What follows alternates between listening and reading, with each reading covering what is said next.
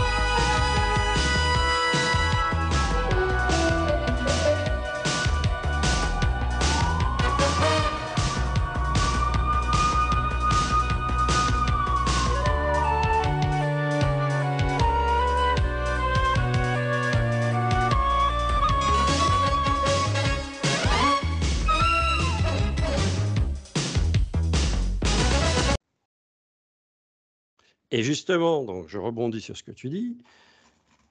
Par donc sur Canal Jimmy, tu as proposé une émission qui est devenue culte. Hein. Absolument.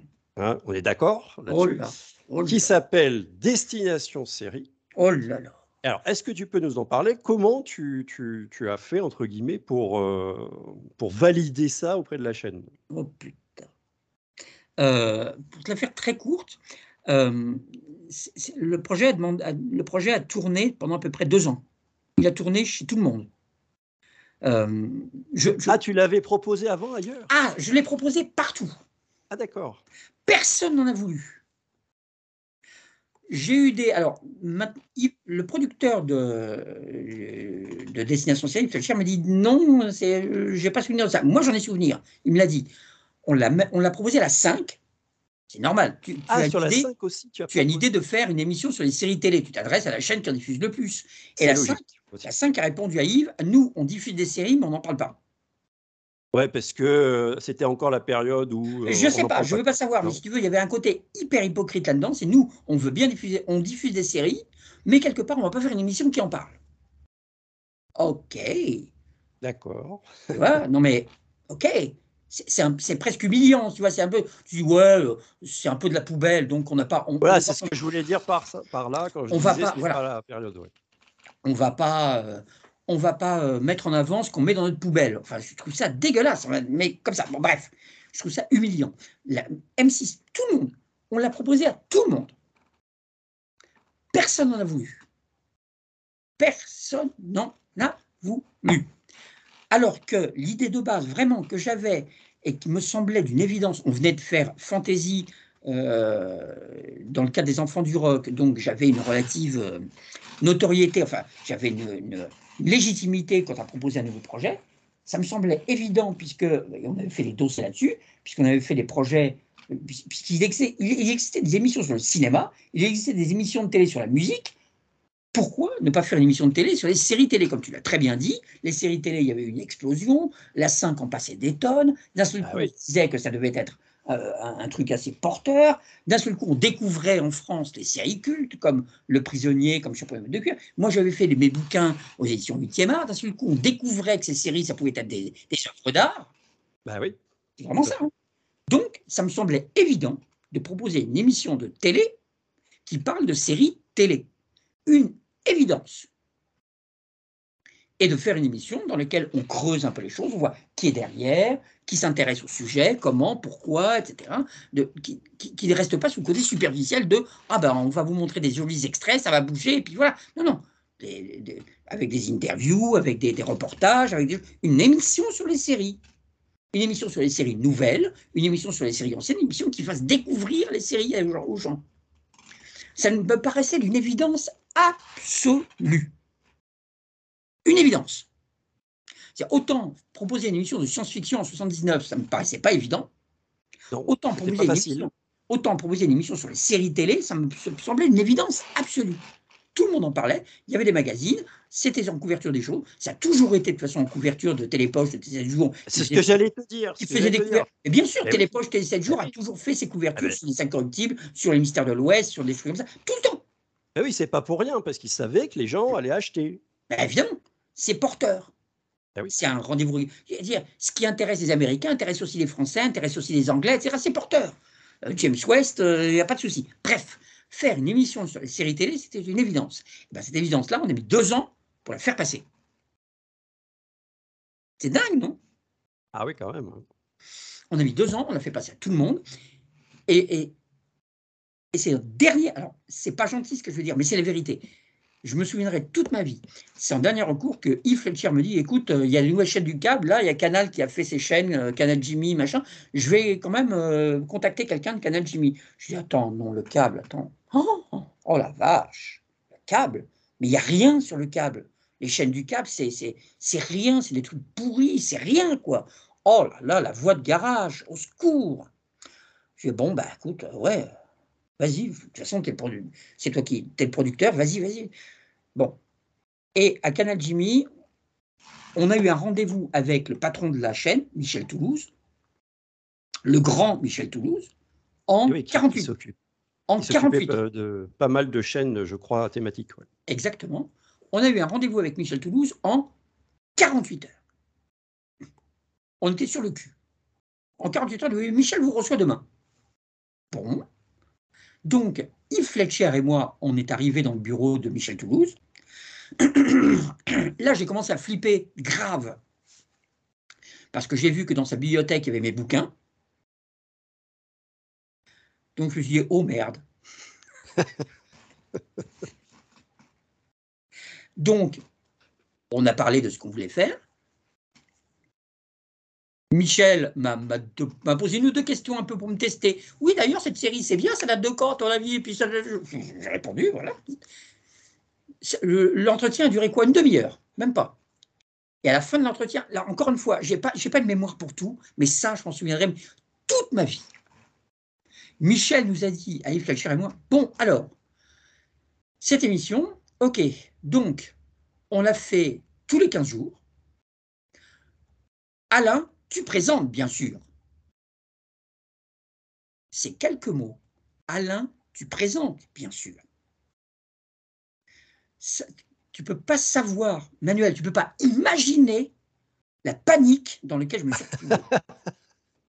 Oui, est-ce que tu n'avais jamais fait ça, enfin, entre guillemets? Mais c'était pas mon truc. il n'était pas question que je présente l'émission. Je ne suis pas présentateur, je ne suis pas animateur. Il n'était pas question que je présente l'émission. Moi, j'étais rédacteur en chef, je, proposais l'émission, je la faisais, mais je ne l'animais pas. Les émissions que j'avais faites jusqu'alors, entre autres Fantasy, c'était euh, Jean-Luc Delarue avec son copain euh, Dorangeon qui la présentait. C'était pas moi il était hors de question, pour plein de raisons que je ne vais pas évoquer ici, que je présente l'émission. Parce que le paraître du présentateur, puis ce n'est pas mon boulot, ça ne m'intéressait pas, je ne, veux, je ne voulais pas. tu ne voulais pas apparaître à l'écran. Mais c'était hors de question, parce que je ne voulais pas, si tu veux, que mon travail rédactionnel soit obstrué par la couleur de la cravate que je portais. pour moi, quand tu es animateur, le paraître est super important. Eh oui, bah oui, forcément. Mais moi, le paraître, je m'en fous. Ce qui m'intéresse, c'est le fond. C'est le contenu, ce qui m'intéresse. Donc le paraître, je le laisse à d'autres. Je partais du principe que des personnes allaient soutenir mon contenu avec leur paraître et avec leur savoir-faire. Il était hors de question que je présente. Michel Toulouse nous dit Alain, tu présentes bien sûr. En deux secondes, je repense aux deux années passées avec Yves Fletcher à essayer de proposer notre projet. Je me dis, Alain, ta gueule. Ne l'ouvre pas, ne dis rien. Yves a bien compris. Yves savait très bien que c'était panique à bord. Il n'a rien dit. Parce que, voilà, on avait une commande. Le projet se faisait. Mais il se faisait avec moi en train de présenter. C'était absolument pas prévu comme ça. Et là, à ce moment-là, Michel dit Bon, alors, comme co-présentateur, tu préfères quoi? Tu préfères qui? Dionnet ou Manœuvre? Je te jure, c'est passé comme ça. Je dis Ah, Jean-Pierre, Jean-Pierre Dionnet? Ah là là, oui, il avait fait un article sur Cosmos 1999 dans Métal Hurlant. Ah, Jean-Pierre Dionnet? Absolument D'accord, ça marche. On démarre dans deux mois. Ah ouais, ça c'est sacrée anecdote. Hein. Et ma vie a changé ce jour-là. Ben oui, puisque quelque part, on peut dire que cette émission t'a aussi un peu mis en avant. Ouais, mais ce n'était pas voulu. Enfin, je veux dire, quelque part, ce n'était pas le but. Le but, si on s'est bagarré pendant deux ans, c'était pour faire une émission sur les séries télé. C'était pas pour euh, euh, faire ah une émission. Euh, tu vois, c'était pas pour faire une émission avec Alain Carazé. ah non, non, non, tout à fait. Alain Carazé, on s'en fout, quoi. Mais c'est vrai que si tu veux, voilà, dire, j'étais devant le fait accompli. Je veux dire, quelque part, c'était oui, c'était non. Si c'était non, le projet, le projet est terminé. Et j'ai compris ce que voulait Michel Toulouse, c'était que je sois non pas un animateur, un présentateur, il avait très bien compris que je ne l'étais pas, mais que je sois le spécialiste, l'expert, le passionné. Parce que toute la chaîne Canal Jimmy est une chaîne de passionnés. Eh il y avait Pierre, il y avait Pierre Liscure qui faisait une petite euh, euh, notule sur, qui s'appelait Bakélite, parce que Pierre Liscure parlait de sa passion pour les objets en bakélite. Il y avait euh, une émission sur la musique country, parce que tu avais un animateur, un ex-Charlot, qui, Jean Sarus, qui était un fan, un spécialiste, un amateur, un expert de la musique country etc., etc. Donc il fallait qu'il ait, dans cette émission sur les séries télé, un expert, un spécialiste. le spécialiste, c'était le mec qui avait écrit les bouquins des éditions Mitiamar. Et voilà. Oh, c'était aussi quelque part, c'est pour la chaîne, euh, la ligne éditoriale de la chaîne était intéressante parce que c'était gage de qualité. Hein comme tu dis, quelque part. Absolument. Et la chaîne partait du principe, et Michel partait du principe que sur sa chaîne, il n'y avait pas de stars, il n'y avait pas de, de présentateurs vedettes, il n'y avait pas de, gens qui allaient se la péter, qui allaient, oui, mais moi, je suis. Euh, comme il y avait à cette époque-là euh, des, euh, des sabatiers sur TF1, etc. etc. Non, non. Mais voilà ce que j'allais dire, tu as pensé au même.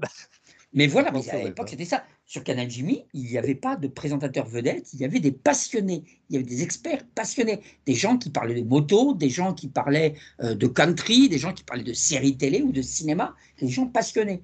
Sauf que cette personne passionnée, donc moi, j'avais besoin d'un co-animateur. Ce co-animateur, c'était Jean-Pierre Dionnet, qui lui aussi était passionné, qui était volubile, qui connaissait son sujet, qui connaissait le cinéma sur le bout des doigts, mais qui lui, en plus, parce qu'il présentait déjà cinéma de quartier, parce qu'il avait fait était habilité, qui était, habitué à la présentation d'une émission de télé. C'était lui qui m'a porté, c'était lui qui m'a qui m'a qui m'a drivé. C'est lui qui a fait que. Euh, alors Alain, donc parlez-nous. Et moi je et moi j'étais dans mon rôle de professeur carasé.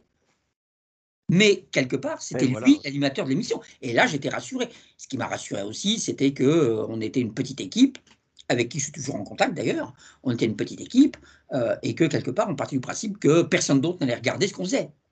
Mais bon, il s'avère que l'émission a démarré sur cette base-là. Et il s'avère que, tous les ans, Michel renouvelait l'émission, Michel Toulouse renouvelait l'émission auprès des Fletcher, simplement parce qu'on se croisait dans les couloirs. Qu'est-ce que tu veux que je te dise? Et puis petit à petit, au fil du temps, l'émission a quand même connu une certaine euh, notoriété. Ça, je ne elle sais pas. Elle a été reconnue, non? Ça, honnêtement, je, ne sais pas, je ne peux pas le dire. Nous, simplement, tout ce qu'on a pu vivre, c'était que l'émission, avec des moyens très réduits, avec avec euh, voilà, on, a pu bénéficier quand même de plus en plus d'un peu plus de temps pour la produire, d'un peu plus de temps pour la faire, d'un peu plus de ceci, etc., etc. Mais que surtout, étant donné qu'on était les seuls quelque part, quand moi, je, contactais quelqu'un, euh, un scénariste, un réalisateur, un acteur, en disant on va parler de votre travail, on va parler de votre série, les mecs disaient waouh, bien sûr, super.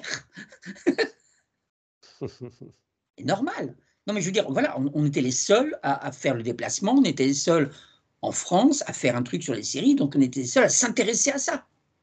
Donc, quelque part, on était les seuls à solliciter que ça soit Jean Sagols pour ses sagas de l'été, ou que ça soit Steven Bochco pour NYPD Blue. On était les seuls. Et on était les seuls à poser des questions en sachant un petit peu de quoi on parlait. Et pas simplement euh, Ah, vous avez un beau costume, ah, mais comment vous avez démarré, mais qu'est-ce que faisaient vos parents, etc. On, était, on, était des gens passionnés. Et quelque part, on travaillait le sujet. Et oui, ça c'était forcément, c'était reconnu par les réalisateurs, les ah, scénaristes américains, parce qu'ils se disent, oh ben voilà, au moins j'ai un journaliste, il sait de quoi il parle, quoi. Ah mais c'est complètement ça. Quand j'avais fait, quand elle était de passage à Paris pour son film et que j'avais fait une longue interview avec Sarah Michel Gellar, elle était stupéfaite parce que je reprenais, c'était pas les questions habituelles sur Buffy, sur machin, sur je reprenais euh, son passé, je, lui, ai parlé de choses qu'elle avait fait bien avant Buffy, et disait Waouh, vous avez vraiment fait votre travail Oui, vous avez fait une série, une coproduction française, qui était, je crois, un truc, euh, qui était un truc du genre.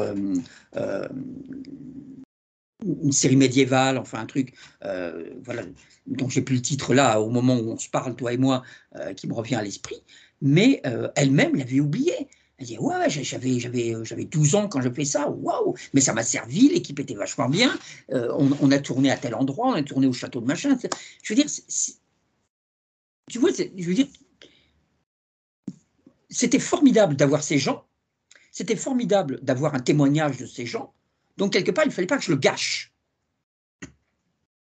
Il mon, mon, travail à moi, c'était de ne pas gâcher ça avec des choses superficielles, avec des trucs un peu faciles, avec des trucs un peu bas de gamme, etc. etc. Non, non, il fallait que j'aille au cœur des choses.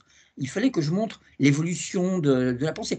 Comment avez-vous créé cette série? Comment avez-vous créé ce personnage? Qu'est-ce que vous avez ressenti quand on vous a dit que votre personnage allait faire ceci, allait faire cela? Comment ça s'est passé? Le tournage, c'était quoi? Quelles sont vos relations avec le producteur? Qu'est-ce que vous pensez de lui? Etc. etc., etc. Et ça, c'était le genre de questions, c'était le genre de, de, de sujet auxquels ces gens-là n'avaient pas, euh, ne répondaient pas d'habitude. Euh, Sarah Michel Gallard, quand je l'ai retrouvée aux Emmy Awards, euh, les questions qu'elle répondait sur le tapis rouge, c'était votre série a fait tant d'audience et quel est le couturier qui a fait votre robe? Ben, C'était moins intéressant, peut-être. C'était mmh. différent, c'était pour un autre public. C'était différent. Mmh. C'était voilà, des choses différentes. Moi, j'étais au cœur du truc, j'étais au cœur du travail de ces gens-là. Euh, quand je me suis retrouvé face à Clounet, je dis voilà, une, de vos premières créations, c'était, enfin, une de vos premiers euh, rôles, c'était dans euh, La revanche des tomates tueuses. Maintenant, vous faites urgence. il dit ah ouais, en effet. Et, et, de là, on parle du fait que c'est c'est pas le talent qui rentre en ligne de compte, c'est le, le, support dans lequel ce talent va pouvoir s'exprimer. C'est ça qui est important, c'est de trouver la bonne série, le bon programme, le bon film ou la bonne série dans lequel c'est le bon truc qui va faire que tu vas briller, qui va faire que tu vas pouvoir exploser littéralement aux yeux des gens. Parce que tu peux être un très bon acteur, mais vivoter dans un projet dans lequel, quelque part, tu, ne vas pas avoir d'importance. Tu vois ce que je veux dire? Et tout ça, c'était vraiment au sein du truc. Donc, et oui, et petit à petit, parce qu'on faisait les choses dans les règles, euh, parce qu'on faisait les choses euh, on était en contact avec toutes les boîtes de production, avec euh, les Warner, les Universal, etc. Donc ces gens-là étaient ravis. on avait de très bons contacts avec eux, on se la jouait franc jeu avec tout le monde. On, faisait, on n'était jamais dans l'illégalité, on était toujours clean. On a dit voilà, on veut faire une émission sur tel sujet. Est-ce que tu peux nous filer des bandes? Oui, non. Comment? Pourquoi? L'émission, elle était diffusée une fois, elle n'était jamais rediffusée on n'allait pas l'exploiter, on n'allait pas la sortir en DVD, on n'allait pas euh, exploiter les extraits, les revendre, etc. C'était dit, ok, donc on te donne tout, c'est pour un one shot, c'est pour une fois. La, seule façon que j'ai trouvé, enfin, pas la seule façon que j'ai trouvé, mais aussi que j'ai eu de pouvoir euh, satisfaire ça et de réexploiter Destination Série, c'était à travers un livre que j'ai fait qui s'appelait Les Nouveaux Feuilletonistes. Sauf que ce n'est pas Destination Série que je réexploite, c'est les interviews et c'est les rencontres c'est certaines rencontres que j'ai fait avec des grands producteurs, scénaristes, etc. D'où le titre Les Nouveaux Feuilletonistes. Ça, ça veut dire que pendant les, 40 ans que j'ai eu de travail, j'ai accumulé des heures et des heures d'interviews avec des gens importants, avec des, euh, euh, avec des, euh, avec des avec des, des, gens comme ça. Et quelque part, autant les émissions de télé, je ne peux pas les remontrer, autant les émissions de télé, elles ne peuvent pas être rediffusées, elles ne peuvent pas être exploitées à nouveau, autant les interviews, eux, bah, c'est moi qui les ai faits. Donc ça, voilà, c'est ce que j'allais te dire. M'appartiennent. Donc, les interviews, euh, voilà. donc les interviews en tant que telles, ben, j'ai l'intégralité de l'interview, parce que dans le cadre de l'émission, on n'en a mis que 15 minutes, mais j'ai les 1 heure, 1 heure et demie d'interview, et ça, c'est dans le livre. Et ça, j'ai pu faire un bouquin avec, j'ai pu faire un bouquin dans lequel, chronologiquement, je reprends un peu toutes les choses chronologiques en fonction des époques, pour montrer justement l'évolution des séries télé, et pour montrer tous les créateurs qui sont à la tête de ces séries-là, et pour montrer ce qu'ils ont derrière la tête pour montrer que euh, entre, un David Chase, un Josh Whedon, un, Steven Bochco, un, Donald Belisario, etc., etc., il y a une même volonté de créer quelque chose, de se dépasser, de faire un truc qui sorte un peu de l'ordinaire, qui passionne, qui intéresse, etc. Ça, c'était le truc. Donc voilà. Donc euh, ça, c'était le moyen. Enfin, c'est pas le moyen que j'ai trouvé parce que je veux dire, le bouquin s'appelle pas Destination Série, tu vois. Mais non, non, bien sûr. C'était, à mon avis, à mon avis, c'était le cœur de l'émission. On en a parlé tout à l'heure cette émission, son cœur, c'était de pouvoir donner la parole à des gens qui produisent, qui font, qui créent des séries. Ben voilà, la parole de ces gens-là, elle existe aussi dans un livre. Alors, dans le même temps, en parallèle à ton émission, il y avait des tentatives pour parler des séries autrement, mhm. Euh, dont notamment euh, le, la revue, c'est une revue plus qu'un mmh vrai magazine, euh, qui a été créé par Christophe Petit en 1991, qui s'appelait Génération Série. Absolument. Qui était vendu dans les librairies, d'ailleurs, pas en kiosque. C'était uniquement vendu dans les librairies, surtout. Et c'était euh, quand même une revue euh, assez riche, hein, parce qu'il y avait quand même des articles de fond. Hein, euh. on n'était pas habitué. D'ailleurs, moi, quand je l'ai acheté la première fois, je me suis dit, oula, c'est impressionnant la, la, qualité de cette revue, quand même, au niveau des textes, des articles. Des fois, il y avait des interviews, il y avait des guides d'épisodes. C'est la première fois où moi, j'ai vu dans une revue des guides d'épisodes complets mmh, des, des, saisons. C'était rédactionnel, moi je le trouvais quand même assez impressionnant pour l'époque. Bien sûr, c'était quand même avant Internet. Ah, c'était, c'était le travail qui était fait par Christophe Petit euh, et les équipes euh, avec lui, c'était quand même assez impressionnant. D'ailleurs, dans les rédacteurs, j'ai passé un petit bonjour personnel. dans les rédacteurs, il y avait un certain euh, Thierry Lepeu. Ah, tout à fait. Qui lui-même va créer un, formidable fanzine de 2004 pendant 10 ans, de 2004 à 2014, qui mmh s'appelait euh, Arrêt sur série, qui existe toujours sous une autre forme d'ailleurs. Il existe mmh. toujours sur euh, un blog d'ailleurs. Il y a un blog. Euh, d'ailleurs, j'encourage tous ceux qui nous écoutent à aller voir le blog de Thierry Lepeu qui s'appelle Arrêt sur série. Il y, a, il y, a, également une page Facebook d'ailleurs. Tu as bien raison, c'est un travail remarquable qu'il a fait. On a travaillé ensemble, Thierry et moi, pendant plusieurs années. Et, de toute façon, il, fait, il, fait, un boulot remarquable. Il est vraiment passionné, il fait un boulot très référent. Euh, il, est très, euh, il, est très, euh, il est très factuel et ça, ça me plaît beaucoup. Ah oui, oui, il est, franchement, moi, moi j'ai toujours admiré son, son travail. Et j'ai eu le plaisir, modestement, hein, j'ai eu le plaisir de participer d'ailleurs à, à, son fanzine, en proposant quelques articles d'ailleurs à, l'époque où il le faisait. donc voilà, donc c'est un petit coucou à Thierry, je ne sais pas s'il si, nous écoute, mais petit coucou à, Thierry. Voilà. et maintenant, donc on va passer vers le milieu des années 90, on va passer à France 2. Parce que France 2 va oh. décider de diffuser l'été L'été, un dimanche soir, une série fameuse, qui a fait les beaux soirs d'ailleurs de la chaîne, qui s'appelait Urgence.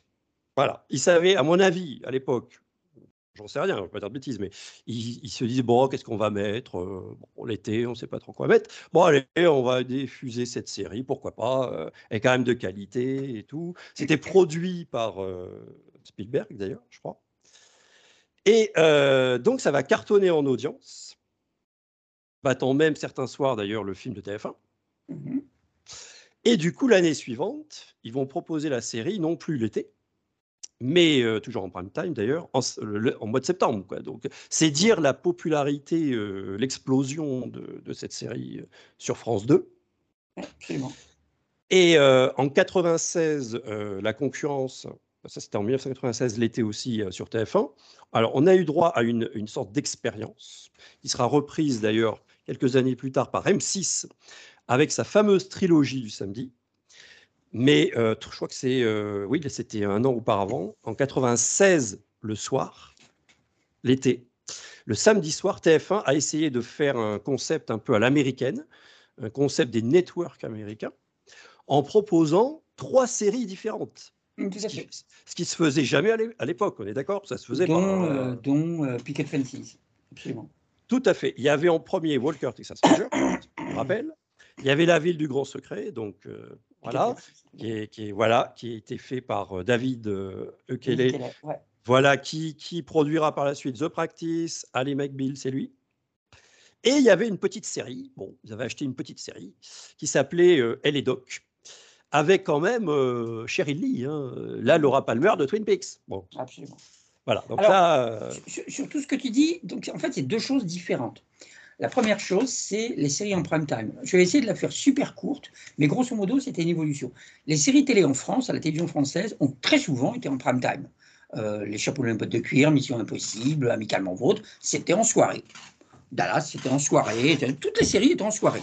Et puis est arrivé un bouleversement, une évolution, dans laquelle on a décidé, on est parti du principe que les séries télé euh, n'étaient pas, on va dire, culturellement parlant, euh, intéressantes, et que donc, on, elles n'avaient pas leur place en prime time, elles n'avaient pas leur place en soirée, que des programmes, on va dire, plus culturels, plus intéressants, avaient plus leur place en soirée, et donc on mettait plutôt les séries en après-midi. Euh, en boucherou ou simplement en remplissage d'antenne. Euh, c'était euh, le dimanche avec les Starsky c'était les après-midi avec l'agence touriste, etc., etc. Donc, quelque part, voilà. Ça, fait ça, ça a été un peu le, l'effet boomerang du robinet à série qui était la 5 dont on parlait tout à l'heure. C'était à force justement d'avoir ce côté robinet à série, bah, ça a banalisé la série et ça l'a même rendu trivial. Bon, donc, quelque part, les séries n'étaient plus vraiment en prime time. Elles étaient quasiment plus en prime time. Il n'y avait que Columbo et quelques mini-séries qui étaient en prime time. Et puis, les séries évoluent les séries bougent. On est dans les années 90, comme tu l'as très bien dit, arrivent sur le marché, arrivent simplement en production, des séries qui repoussent les limites, parce que le, domaine, le genre série, ça bouge. Le genre série, ça évolue, c'est pas figé, c'est pas simplement la, traditionnelle série policière ou le western, ou etc. Non, non, ça bouge, ça avance. Et ça avance aussi au niveau, au niveau visibilité, ça avance aussi au niveau euh, visuel euh, Miami Vice, c'était une série, Les deux flics à Miami était une série, c'était la première série en stéréo. Et c'était une série qui comptait énormément sur son look, sur son style, sur le choix des couleurs, de la mise en scène, etc. etc. Michael Mann était aux commandes de la série, même s'il n'a pas réalisé d'épisode, il était aux commandes de la série, et ça fait tout évoluer, ça fait tout bouger. Donc, visuellement parlant, c'était quelque chose de très important. On ne s'en est pas bien rendu compte en France parce que les images, parce que la qualité de l'image n'était pas bonne, mais quelque part, c'était quelque chose qui a complètement révolutionné aux États-Unis. Donc, ça fait progresser les choses. On arrive aux années 90, dans lesquelles il y a des séries qui sont lancées, qui sont séries qui sont sur un niveau qualitatif un peu plus impressionnant et un peu plus important en termes de visuel, en termes de, de, de cinématique, de cinématographie, que les séries traditionnelles, des séries dans lesquelles on repousse les choses. Je prends simplement qu'un exemple, X-Files. X-Files, c'est pas simplement qu'une bonne série fantastique et de science-fiction, c'est une série qui ose avoir des images sombres. Et ça, c'était un no way à la télévision à l'époque. On ne peut pas faire d'images sombres. Pourquoi? Parce que tu as plein de gens qui ont des postes de télévision chez eux, qui sont pas bien réglés, et des images sombres, ça veut dire qu'ils ne voient rien. Et ça veut dire qu'ils gueulent et qu'ils changent de chaîne. Je simplifie, mais c'est vraiment ça. X-Files ose dire on va faire des images sombres, on va faire du clair-obscur, on va faire des images avec une ambiance. On va pas simplement balancer des tonnes de lumière pour que tout soit très bien éclairé. On va faire des images un peu plus sombres, un peu plus nuancées. Et ça va coller avec le thème que l'on veut exploiter, qui est le fantastique, l'imaginaire, la science-fiction, thème sur lequel on ne donnera pas de réponse. On ne dira pas à la fin pourquoi le mec est un vampire. On ne dira pas à la fin d'où viennent les extraterrestres. Non. On va rester dans le mystère et dans le secret. Urgence, c'était complètement ça. Urgence, c'était une série dans laquelle c'était pas la première série médicale. Il y en avait eu plein d'autres aux États-Unis avant. Il y avait eu plein d'autres séries dans lesquelles c'était des, gentils médecins qui soignaient les gens, etc., etc. Euh, Medical Center ou euh, Marcus Welby, etc. Il y en avait plein. On les a pas vus en France parce que l'ordre des médecins en France était contre ce genre de série, mais quelque part, elles existaient.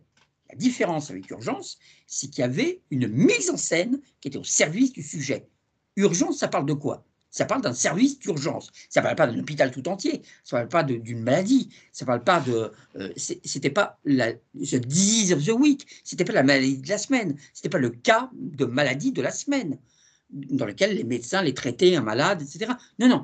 C'était un service d'urgence. Ça veut dire que c'était un service dans lequel il y a des gens qui arrivent dans un état terrible et il faut que ça soit traité le plus vite possible. Donc il y avait une espèce d'où un service d'urgence. C'était une urgence. Et ça, il fallait la recréer visuellement parlant. Et ce qui était décidé, et ça c'était une première, ce pas la première fois qu'on utilisait des, caméras spécifiques, etc. Déjà, dans les agents très spéciaux, on utilisait des caméras à la main pour donner un petit peu plus de dynamisme. Mais là, d'un seul coup, une grande partie de la série était tournée en Steadicam. La Steadicam, c'est cette caméra qui, est suspendue à une espèce de balancier et qui permet, alors qu'elle est tenue quasiment à la main, d'être d'une stabilité absolue et de suivre tout le monde.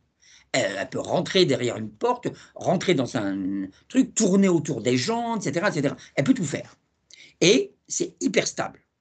Ben ça, la Steadicam a été utilisée de façon euh, outrancière dans Urgence, à savoir qu'à chaque fois, c'était la caméra qui suivait les gens, et ça collait avec l'histoire, ça collait avec l'idée, ça collait avec le fait qu'on était vraiment dans une situation d'urgence, avec des médecins qui doivent avoir des réactions très rapides, qui doivent réagir au quart de tour, qui doivent prendre des décisions très vite, qui doivent demander yono, gaz du sang, etc., tchac, boum, et ainsi de suite, bref, tout ce qu'on savait. Et ça, ça collait bien avec l'idée.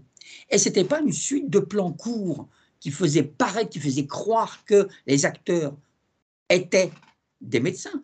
Il fallait qu'ils agissent exactement pareil parce que la caméra était sur des longs plans séquences qui la suivaient, qui les suivaient les uns les autres et qui réagissaient en même temps qu'eux. Donc on se retrouvait complètement immergé avec eux.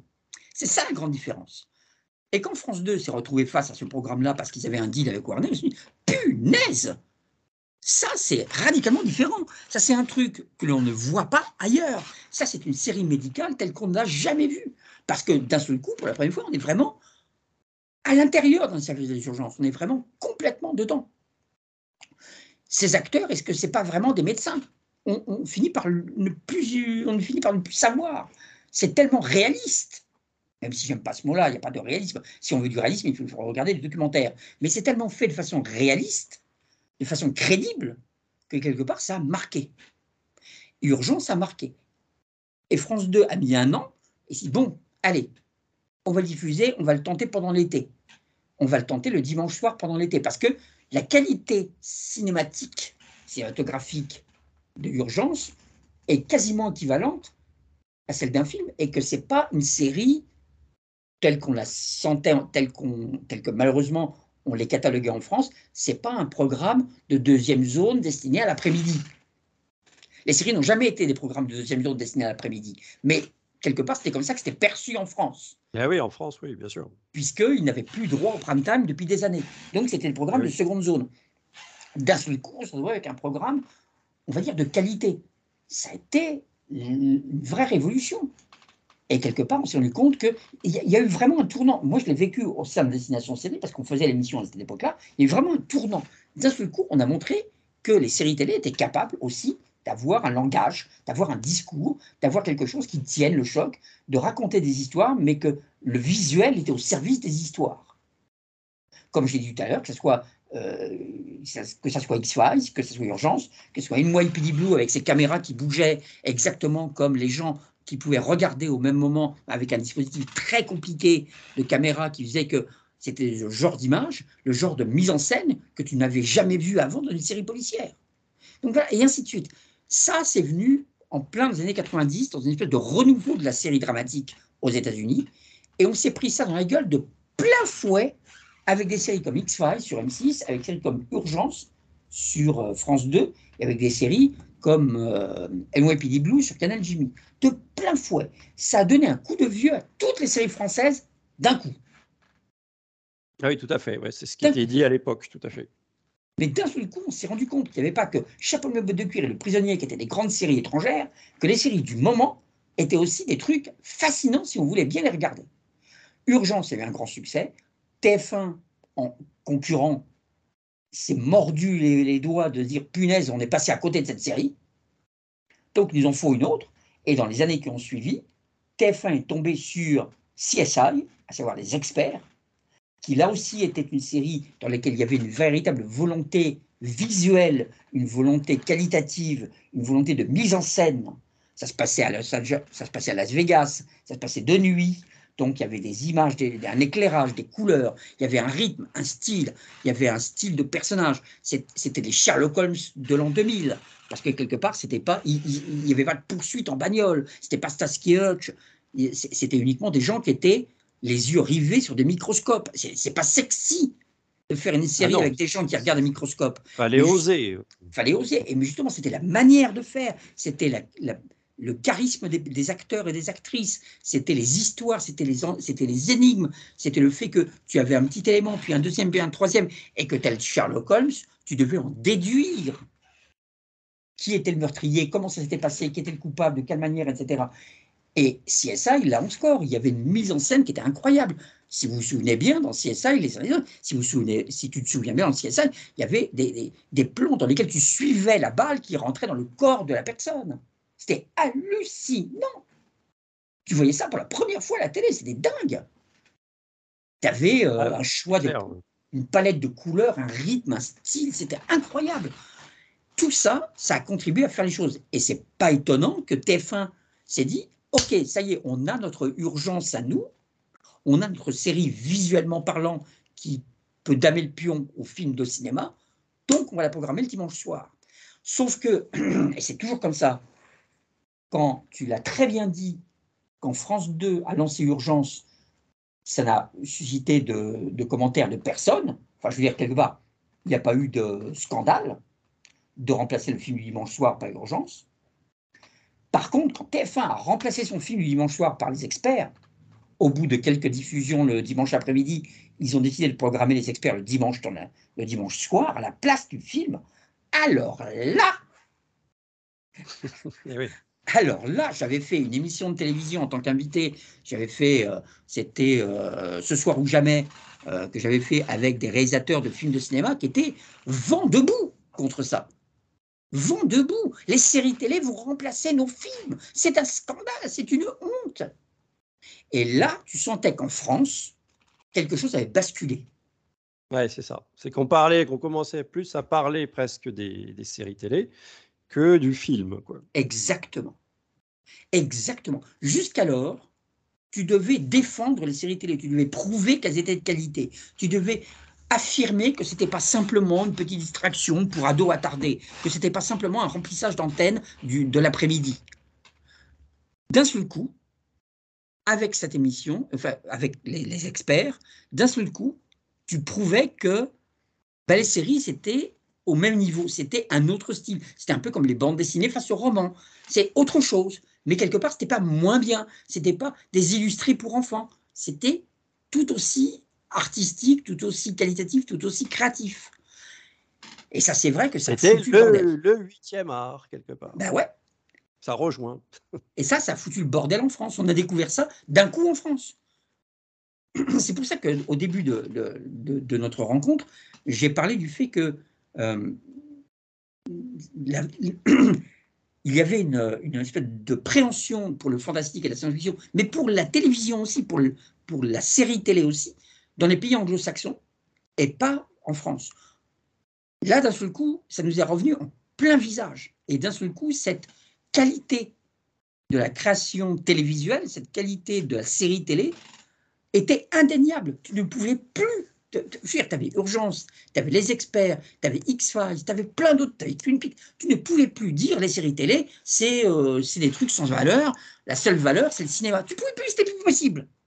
Moi, je me suis retrouvé face à des cinéastes qui ramaient pour essayer de prouver que leur film était meilleur et qui n'y arrivaient pas. Et pour la première fois, je n'avais pas, moi, en tant qu'invité dans une émission, à convaincre que les séries télé étaient bien, c'était évident. Personne n'allait dire le contraire. Et c'était les cinéastes qui devaient se défendre. Dingue. Ah je, vais taire, leur nom parce que ça ne serait pas gentil.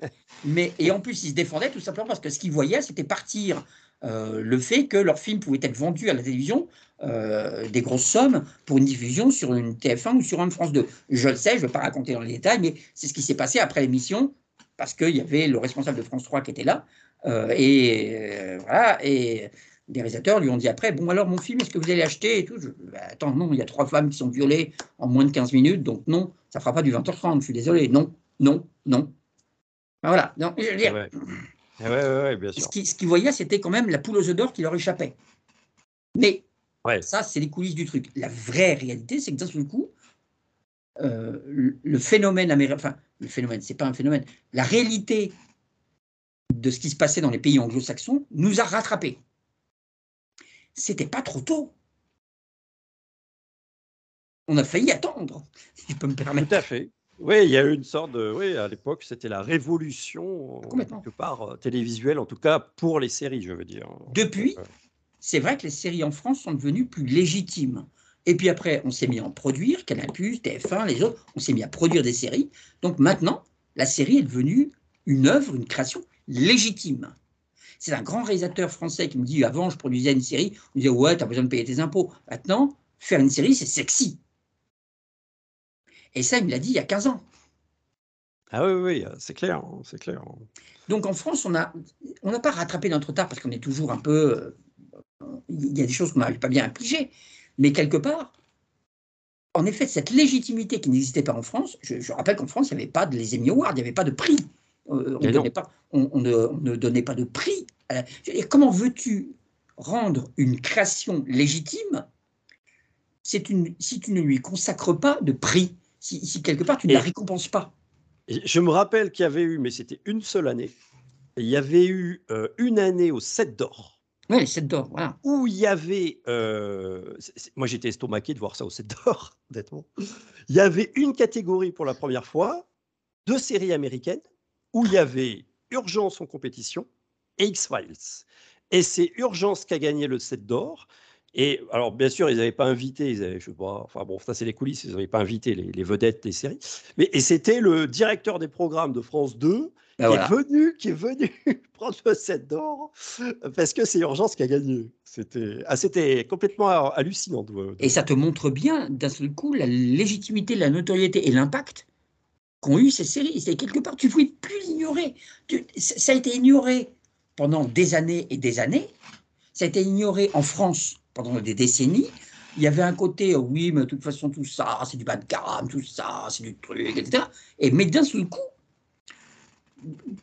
de façon concomitante, tu avais d'un côté les ouvrages 8e art qui remettaient sur le devant de la scène Le prisonnier, Chapeau de cuir, Mission impossible, et ça, tu étais bien obligé de te rendre compte que c'était quand même des œuvres de qualité. Et d'un seul coup, tu avais à la télé des urgences, des X-Files, des NYPD Blue. Tu pouvais plus dire le contraire. C'était plus possible. Tu ne pouvais plus. Ou là, tu étais ridicule. Et, Et en plus de ça, et en plus de ça, ce qui est intéressant dans la même période, des années 90, c'est que euh, il y a euh, des coffrets VHS de séries Ouais, tout à fait. qui sortaient. Il y a eu, euh, je crois, je ne fais pas de bêtises, mais il me semble qu'il y a eu Le Prisonnier qui est sorti en VHS. Absolument. Il y C'était a un eu C'était un Voilà. des tout premiers, une des toutes premières séries à sortir en intégral en VHS. Jusqu'alors, ce qui sortait en VHS, ce qui sortait en physique, c'était des compilations. C'était, euh, par exemple, une cassette dans laquelle tu avais deux épisodes de Supercopter ou deux épisodes de telle série. Ça formait un film, entre guillemets. Ouais, c'était le Et pilote. là- souvent, c'est le pilote qui sortait. Voilà. Et là, on revient sur ce que tu disais tout à l'heure, le fait que la programmation était différente. C'était un deuxième point que tu avais. C'est vrai que, et sur les expériences qui avaient été faites en France, d'avoir trois séries à la suite, euh, que ça soit dans la trilogie du samedi de M6 ou que ça soit dans un, deux, trois séries, le programme de TF1. Euh, ça, c'est très particulier, mais là, par contre, on n'y peut pas grand-chose. Euh, depuis le début, enfin pas depuis le début, c'est pas vrai. c'est vraiment dans les années 80 que ça a démarré. 80-90.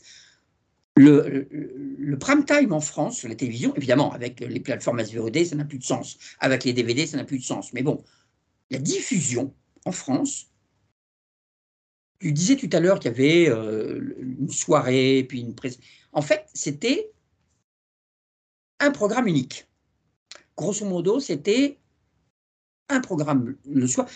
Tu te mettais devant la première chaîne, ou la deuxième, ou la troisième, pour avoir un programme. On t'annonçait un programme.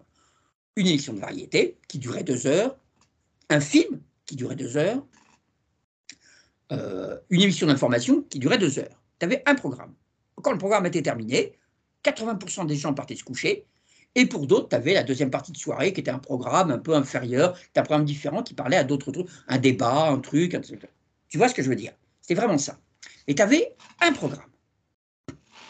Ce programme-là, il était formaté pour faire la soirée entière. Ce qui fait que le public français était habitué à avoir un programme le soir, un seul.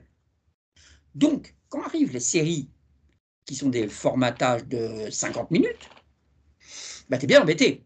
Parce que, à part Colombo ou quelques autres qui font une heure et demie, toutes les autres font 50 minutes. 50 minutes, ça ne fait pas la soirée.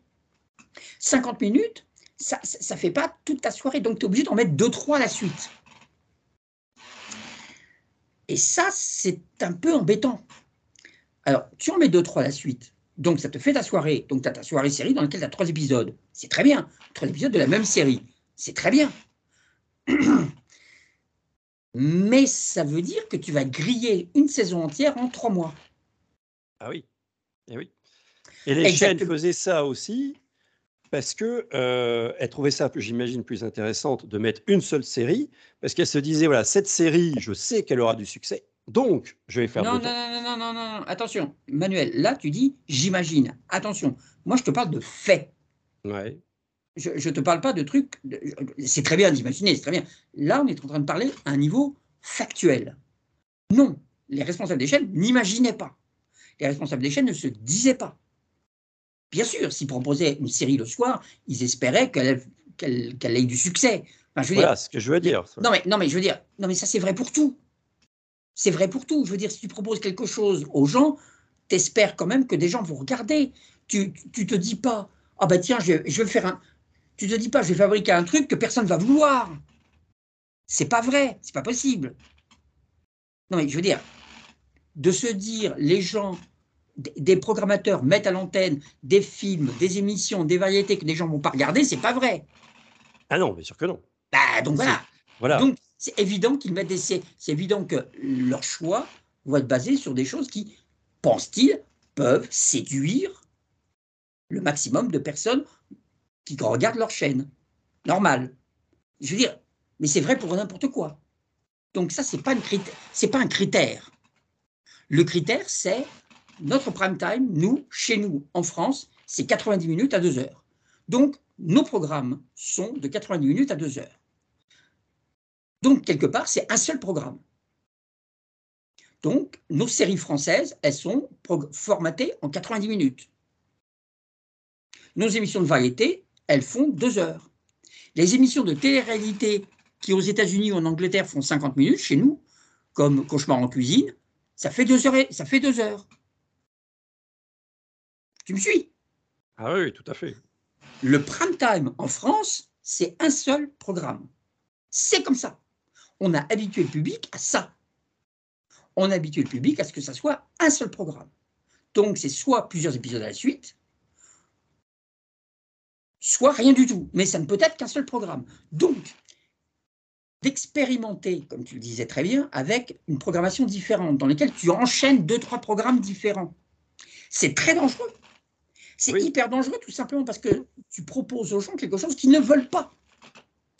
Et tu proposes aux gens quelque chose partant du principe qu'ils peuvent zapper en disant Oh là là, je C'est ce que j'allais te dire. Je ne vais avoir qu'un seul épisode, ça ne m'intéresse pas. Dans les pays anglo-saxons, c'est complètement différent les programmes s'enchaînent, mais quelque part, tout le monde joue le jeu. À savoir que toutes les chaînes démarrent et s'arrêtent à la même heure. Toutes les chaînes démarrent leur nouveau programme à la même heure. Tu peux passer de l'un à l'autre sans aucun souci. Ce n'est pas le cas en France. Tu n'as pas ce carrefour toutes les heures qui te permettent de changer, ou toutes les demi-heures, qui te permettent de changer, de passer de NBC à ABC, de ABC à CBS, de CBS à Channel 13, etc. Tu n'as pas ce carrefour-là. Donc, si tu n'as pas ce carrefour, ça veut dire que tu es coincé sur ta chaîne pour toute la soirée. Et dans ta tête et dans les habitudes de programmation, la soirée, c'est un seul programme. Donc, tu vas voir une série que tu aimes et tu vas voir deux autres séries que tu n'aimes pas. Qu'est-ce que tu vas faire? Ben, Tu ne vas pas regarder du tout. Euh, ah non, mais c'est simple, c'est clair. Ah non, mais c'est évident. Tu ne vas pas regarder du tout. Mais du tout. TF1 s'y est cassé le nez, Canal Plus s'y est cassé le nez, et je le tiens du directeur de Canal Plus. Je veux dire, quand ils ont programmé The Shield et Deadwood, ils ont flingué les deux séries d'un coup. Ils ont fait la tentative de programmer The Shield et Deadwood l'une à la suite de l'autre lors de la même soirée, un épisode de l'un, un épisode de l'autre. Ils ont flingué leur programmation. Et ils ont flingué les deux séries. Un, deux, trois séries sur TF1, pareil. Ouais, ça n'a pas, ça a pas duré longtemps. Ça n'a pas marché. Et c'était, si tu te souviens bien, c'était même de la deuxième partie de soirée. Ça commençait à partir de 22h, 22h30. Tu avais trois séries à la suite. C'était plus compliqué. Et si tu es vraiment très honnête, quand tu regardes la programmation de M6 avec la fameuse trilogie du samedi, c'était pas une vraie trilogie. C'était pas une vraie trilogie. Je suis, désolé, tu avais deux épisodes d'une série, puis tu avais deux épisodes d'une autre. Même au début, puisqu'il me semble qu'au début, ils avaient fait l'effort de proposer trois séries, non? Ou alors, il y avait quoi? Il, y avait, il me semble qu'au début, il y avait Le Caméléon. Ils te proposaient trois séries avec deux épisodes de chaque. Ah, peut-être. C'est vrai que ça date. moi, dans mon esprit, ils mettaient un épisode du Caméléon. Après, ils mettaient un épisode de Dark Sky. Ils ont tenté, mais ça n'a pas. Je veux dire, je n'ai pas les détails parce que franchement, la diffusion française m'importe assez peu. Mais quelque part, ça n'a pas fonctionné. Même si tu le fais avec une espèce de d'ombrelle, avec un côté, euh, euh, on, met ça tout, sur une même thématique, etc. Ça ne fonctionne pas. Dans 99% des cas, la trilogie du samedi, c'était en fait deux épisodes d'une série, puis un épisode d'une autre, puis ou deux épisodes d'une autre et deux épisodes d'une troisième. C'était à chaque fois, tu proposais aux gens une heure et demie. Ouais, c'était plus euh, adéquat ça correspondait aux, habitudes françaises. Et à l'époque, je suis désolé, si tu écoutais, si tu regardais les gens, tu dis Ah, mais non, mais 45 minutes, ça ne me suffit pas. Je ne vais pas regarder pour 45 minutes. Il n'en est pas question. Donc, qu'est-ce que tu fais avec tes séries qui, font, qui, sont, qui sont formatées 45 minutes? Tu les jettes à la poubelle? Ah non, c'est sûr. c'est sûr que non. Le public français ne veut pas avoir plusieurs programmes. Le public français veut avoir plusieurs séries. Et quelque part, alors il y a very sorry, mais quelque part, ça se voit encore plus maintenant. Et ça, ça est malheureusement, c'est devenu, enfin, ou heureusement, c'est devenu un peu le cas pour le monde entier. C'est exactement ce que proposent les plateformes. La même série, mais avec 5-6 épisodes à la suite. Ah oui, c'est ça. Bah oui, oui, c'est du le double succès. On va en parler tout à l'heure Non, mais mais ce que je veux dire par là, c'est que si tu veux voilà, tu vois, je veux dire, euh, on a beau retourner le problème dans tous les sens, euh, voilà. Quelque part, alors je vais être un peu provoque, volontairement provoque, si les Français, si les spectateurs français avaient accepté d'avoir deux, trois séries différentes, de changer de style en cours de soirée, d'avoir deux, trois programmes de style différents en cours de soirée à partir des années 80-90, on n'en serait pas là il n'y aurait pas eu ces histoires, il n'y aurait pas eu ces trucs-là. Là, parce que le public français, il n'y aurait pas eu les séries françaises de 90 minutes. Eh oui, oui, tout à fait. Ah non, mais attends, je veux dire, euh, soyons logiques. Hein. Soyons logiques. Et eh oui, oui, c'est le format. De toute façon, les séries qui ont été produites en France, euh, par exemple sur TF1, à la fin des années 80, c'était sous format 90 euh, minutes, parce que ça convenait, on l'a dit, au public. C'était un film. C'était une soirée. Tu passais ta soirée avec un seul programme. Qu'est-ce qu'il y a comme film à la télé ce soir? C'est ça. Ouais, c'était toujours la norme en France. Ben, tu as Navarro, ça fait 90 minutes, et après, une fois que c'est fini, tu vas te coucher. C'est ça. Le, système américain, le fait que tu. Aux, États-Unis, tu programmes par bloc, était incompatible. C'est incompatible pour plein de raisons techniques que, j'avais beaucoup étudié avec des gens euh, euh, qui étaient des directeurs d'antenne, etc., c'était incompatible en France. Tu pouvais retourner le problème dans tous les sens, tu te plantais. Je te dis, Canal Plus s'en est mordu euh, les, doigts, ça, a flingué certaines de leurs séries. Ils n'avaient pas le public de l'un, ils n'avaient plus le public de l'autre.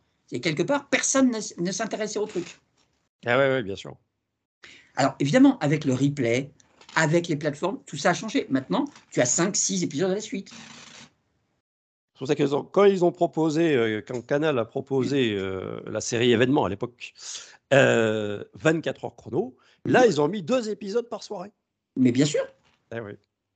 Mais c'était la norme, c'est ce que se faisait quasiment tout le monde. Et avec 24 heures chrono, tu ne pouvais pas te dire Ah, mais les spectateurs, euh, nos spectateurs vont rester uniquement pendant une heure pour voir un seul épisode. Ah bah non, c'est non seulement, non, en plus, non seulement c'était pas l'habitude, mais en plus, en effet, c'était addictif et tu voulais de toute façon avoir la suite. Énormément de gens, et ça a contribué au développement du support physique, énormément de gens refusaient de regarder 24 heures chrono ou Desperate soit ou Lost à la télé, attendaient que les séries sortent en support physique, parce que comme ça, ils, avaient ils allaient pouvoir regarder l'intégralité d'un coup. Ça veut dire que tu pouvais regarder six mois, neuf mois, pardon, neuf mois de production de séries d'un coup. Tant mieux. Mais après, il faut attendre un an pour voir la saison suivante. Ça, c'est eh un, ça. c'est un choix. Hein. C'est chacun, chacun vit sa vie. Hein. Chacun fait comme il veut. Hein. Ah oui, on peut, mais encore une fois, je ne peut pas avoir le beurre, l'argent du beurre. On peut pas dire, moi, je vais regarder tous les épisodes d'un coup. Je vais regarder toute ma saison euh, pendant le week-end parce qu'elle est proposée sur Netflix ou sur Amazon Prime. Et par contre, je veux la saison suivante dans deux semaines. C'est pas, possible. Bah, c'est logique, ça, c'est aussi. C'est pas possible. Il faut, le temps de produire, de toute façon. Il faut le temps d'écrire, de produire et tout. Ça a été pendant longtemps un gros problème en France. L'industrialisation de la série a été un gros problème en France. Ça a provoqué la fin de pas mal de séries, ça a provoqué la chute de certaines séries à succès, mais quelque part, c'était un gros problème. On arrivait bien à produire des séries, c'était intéressant, on avait des créateurs, etc., mais on n'arrivait pas à l'industrialiser. On n'avait pas à faire que tu avais une saison, puis, la saison, puis un an après, tu avais une autre saison, puis un an après, tu avais encore une autre saison avec de nouveaux épisodes, etc. Tu ne pouvais pas fidéliser les gens. Tu pouvais pas tu une saison et la saison suivante, elle arrivait deux, trois ans plus tard. Et c'était fini. Les gens l'avaient oublié, la série n'existait plus dans leur esprit. Et les acteurs étaient passés à autre chose. Donc il fallait que tu renouvelles ton casting, etc. C'est un gros problème en France. C'est plus trop le cas maintenant. En plus, de toute façon, le paysage euh, a changé. Mais ça a été un gros problème pendant des années. Pour plein de raisons qui trop longues à expliquer, c'était un gros problème. Et alors, je vais parler maintenant. Euh, on, arrive vers le début des années 2000, mais je voulais quand même parler d'un festival que j'ai connu mm-hmm. et auquel tu as participé, mm-hmm. qui n'a pas fait long feu, malheureusement, parce qu'il y a eu une seule édition. C'est le fameux Festif. Le, ah, premier, premier, festival, d'ailleurs on s'est rencontrés brièvement, euh, le premier festival de, ah, de, de, séries télé. Oui, hein, absolument. C'était que les séries télé, c'était même pas la télévision en général. Hein, c'était non, c'était que les séries télé. Ah oui, oui. Et c'était à Nice. C'était à Nice, voilà. Euh, ah, c'est toute l'histoire, ce. Ça, a été une, une catastrophe absolue. c'est clair, c'est clair. Mais on avait quand même du beau monde. Et puis, tu étais là, puisque je me rappelle, euh, sur la place Masséna, il y avait le camion de Canal Jimmy. Tout à fait, absolument. Et on s'est rencontrés à l'époque, j'étais avec ma maman. Enfin bref, là, ça intéresse personne, c'est pas grave. Non, mais c'est rigolo. Mais c'est vrai qu'il y avait, y, avait, y, avait, y avait plein de, de, publics. Ils avaient réussi à faire venir des gens via la Paramount. Il y avait des gens de Star Trek, il y avait euh, Henry Winkler de, de, Happy Days, il y avait euh, Robert Stack des Incorruptibles et, qui faisait une autre série et tout. Il y avait euh, Patrick McNee et Linda Forson de Chapeau et bottes de cuir. David Hasselhoff aussi. Il y avait David Hasselhoff qui était là, malheureusement. Il y avait, il y avait euh, des gens de, Happy Days, etc., qui étaient là aussi. Non, non, c'était impressionnant. Il y avait des acteurs de Star Trek Voyager, il y avait des maquettes, etc. Ça a été un, four absolu et ça a été. Alors, on ne va pas rentrer dans les détails, mais disons grosso modo, il n'y a eu qu'une seule édition. Euh, non pas parce que ça n'a pas marché, mais parce que ça a été très mal géré. Oui. Euh, il y a eu pas mal de, de, de, gros soucis après, avec des fournisseurs, avec des gens, etc., qui se sont retrouvés avec des. Comment dire grosso modo avec des notes impayées, quoi. Voilà. Oui, voilà, oui, oui, tout à fait. Ça ne s'est pas bien passé du tout, du tout, du tout à ce niveau-là. Euh, voilà. Et tu as interviewé d'ailleurs Peter Graves. Mhm, tout à fait. Euh, notamment à cette même période, il y avait le film, premier film Mission Impossible, il n'était pas content du tout. Euh, bah, non, parce que, que ton personnage un traître, alors tu parles. Eh ben voilà, c'était pas très sympa pour lui. Et mhm. je sais que tu l'avais interviewé et il avait dit que bon, il validait pas trop quoi. Bah non, ça ne plaisait pas. C'est normal. Tu, tu, interprètes un personnage avec une certaine éthique, une certaine truc, tu l'as en tête, tu, tu, interprètes un personnage tel que l'a écrit les, les, scénaristes pendant sept ans, et là, tout coup, on fait un film dans lequel le personnage devient une espèce de méchant de serial américain des années 40, dans lequel il se... Euh, attends, je veux dire, excuse-moi, mais le personnage termine quand même sur le toit de l'Eurostar, quand même. Oui. C'est, je veux dire, à l'aide. C'est bizarre. Ça, ça n'avait rien à voir, quoi. Ça n'avait strictement rien à voir. C'était complètement antinomique avec le personnage, que le personnage se pose des questions sur la, sur la fiabilité de ce qu'il fait, qui se disent, voilà, finalement, est-ce que c'est pas de l'ingérence qu'on faisait, etc., qui se pose des questions. Certes, et ça, ça aurait pu donner un bon scénario, mais le transformer en une espèce de, de, de, vilain caricatural qui se lisse les moustaches, euh, et qui, je vais vous tuer, monsieur Hen, et qui termine sur l'Eurostar en train de vouloir tuer l'autre agent de... Enfin, c'était grotesque, c'était complètement ouais, ouais, ouais, C'était grotesque. Ah, moi, j'ai pas aimé le film. Hein, le, film en tant que tel était, était, plutôt pas mal, messieurs, mais le, traitement du personnage ne collait pas du tout avec le personnage de la série. Peu importe, parce que de toute façon, les gens qui allaient voir le film avaient pas vu la série, pour l'immense majorité d'entre eux. Donc voilà, mais, mais, euh, mais oui, ça peut se comprendre qu'il n'était pas content. Mais euh, voilà, c'est marrant que tu parles de ça parce que je suis retombé il y a très peu de temps sur de la documentation concernant justement ce festival. Donc voilà. Ah bon? Ah bah, Parce que bah, je garde tout, tu sais, moi, je garde tout. Donc euh, voilà, je suis retombé sur les documents d'époque, les choses, les machins, les, dossiers, etc. Mais oui, j'avais beaucoup collaboré. Bah, j'étais un des rares spécialistes euh, journalistes euh, spécialisés séries de l'époque. Donc, ils sont venus me voir, ils sont venus voir Jimmy, ils sont venus me voir. Est-ce que vous voulez pas faire des trucs avec nous? Est-ce qu'on a besoin de vous? Etc. Donc, j'ai bien sûr, j'ai dit oui, puis c'était cool. Euh, puis j'ai modéré pratiquement tous les débats qui étaient, qui étaient faits là-bas, que ce soit avec Peter Wave, que ce soit avec Patrick McNeil, Linda Thorson, etc. J'ai modéré tous les débats devant un public, etc. Les, les séances de questions-réponses, etc. Non, non, mais c'était plutôt cool. C'était organisé de façon un peu bordélique. Ouais, ouais ils n'avaient pas l'expérience du truc, hein, je pense. alors, je ne sais pas si c'est une question d'expérience, c'est une question de volonté, c'est une question de moyens, c'est une question de. Enfin voilà, je veux dire, ils n'avaient pas l'expérience. Je veux dire, excuse-moi, il y avait quand même le festival de Cannes à deux pas d'ici, à deux pas de chez eux. C'était quand même un bon moyen d'avoir de l'expérience. Enfin bon, je, je,